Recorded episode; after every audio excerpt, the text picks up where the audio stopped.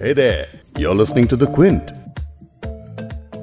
अगर आप व्हाट्सएप का इस्तेमाल करते हैं और आपको लगता है कि आपके फ़ोन में फ़ोटोज़ वीडियोस, कॉन्टैक्ट या फिर किसी भी तरह का डेटा सेफ़ है तो आप इस मुगालते में मत रहिएगा। हो सकता है कि आपके हर एक्शन को कोई दूर बैठकर लगातार देख रहा हो। आप किससे बात कर रहे हैं आप किससे मिल रहे हैं कहाँ जा रहे हैं? सब कुछ कोई सैकड़ों किलोमीटर दूर बैठकर देख रहा हो सकता है। एक रिपोर्ट में खुलासा हुआ है कि भारत के कुछ लोगों की मई 2019 में जासूसी हुई है। और ये सब हो रहा है एक सॉफ्टवेयर के ज़रिए जिसका नाम है पेगेसस और लोगों की जासूसी का ठेका लेती है इसराइल की एक साइबर इंटेलिजेंस कंपनी, जिसका नाम है एनएसओ ग्रुप सबसे डरावनी बात यह है कि कंपनी सिर्फ़ सरकारों को ही ये सर्विस देती है। अब ऐसे में शक की सुई भारत सरकार की तरफ़ घूम रही है।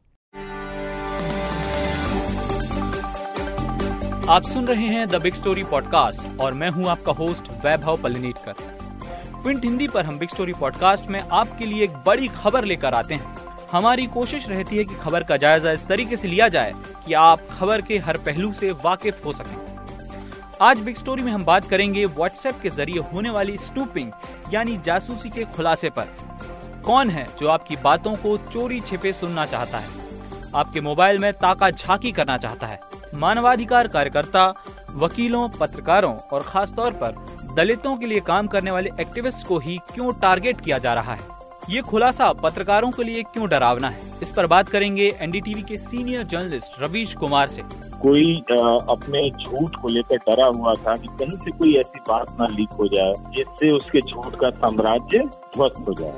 सुप्रीम कोर्ट के वकील अपार गुप्ता आपको बताएँगे कि भारत में प्राइवेसी को लेकर कानूनी ढांचा क्या है और असल में क्या होना चाहिए?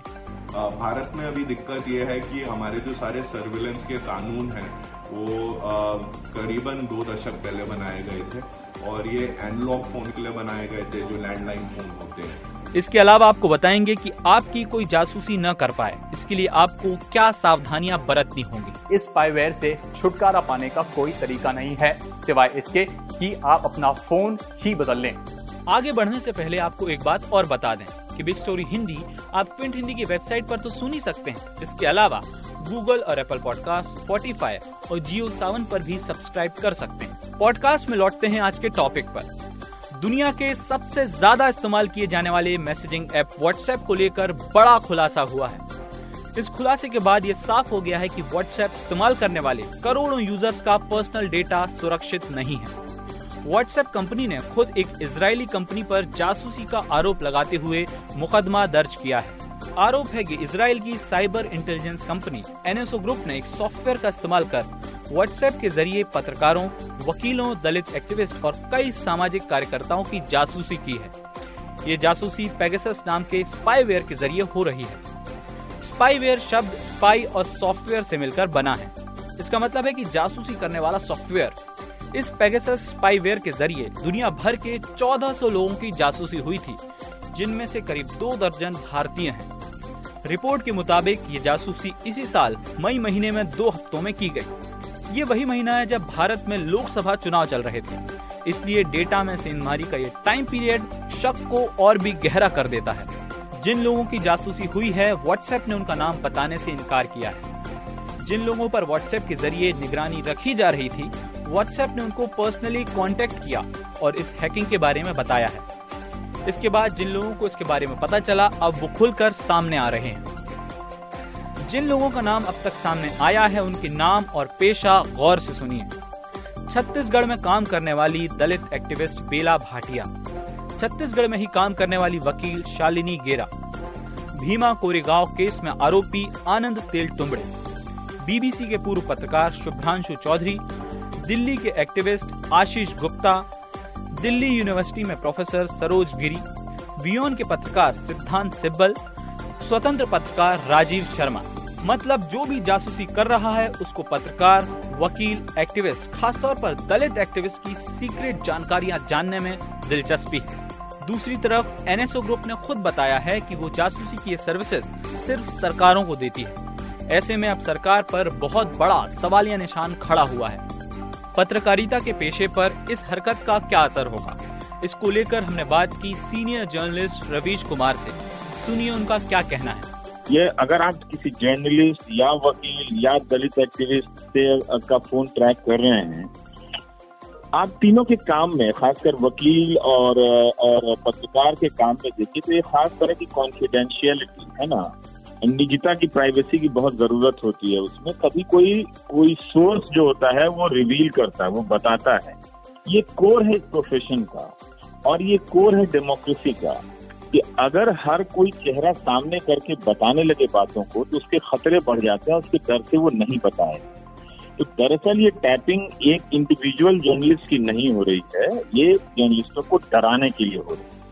और अब जब ये खबर आई है तो इसका भी फ़ायदा सरकार को पहुंचेगा कि जर्नलिस्ट और डर जाएँगे कि उनकी फ़ोन, उनकी हर बातचीत सुनी जा रही है, उनकी कोई जासूसी कर रही है। देखिए, ये चुनाव का समय है, उसमें रफाल का मामला चल रहा था और मुद्दे ये चुनाव के समय होते हैं जो जो बहुत तरह की खबरें आ जाती हैं, निकल कर आ जाती हैं।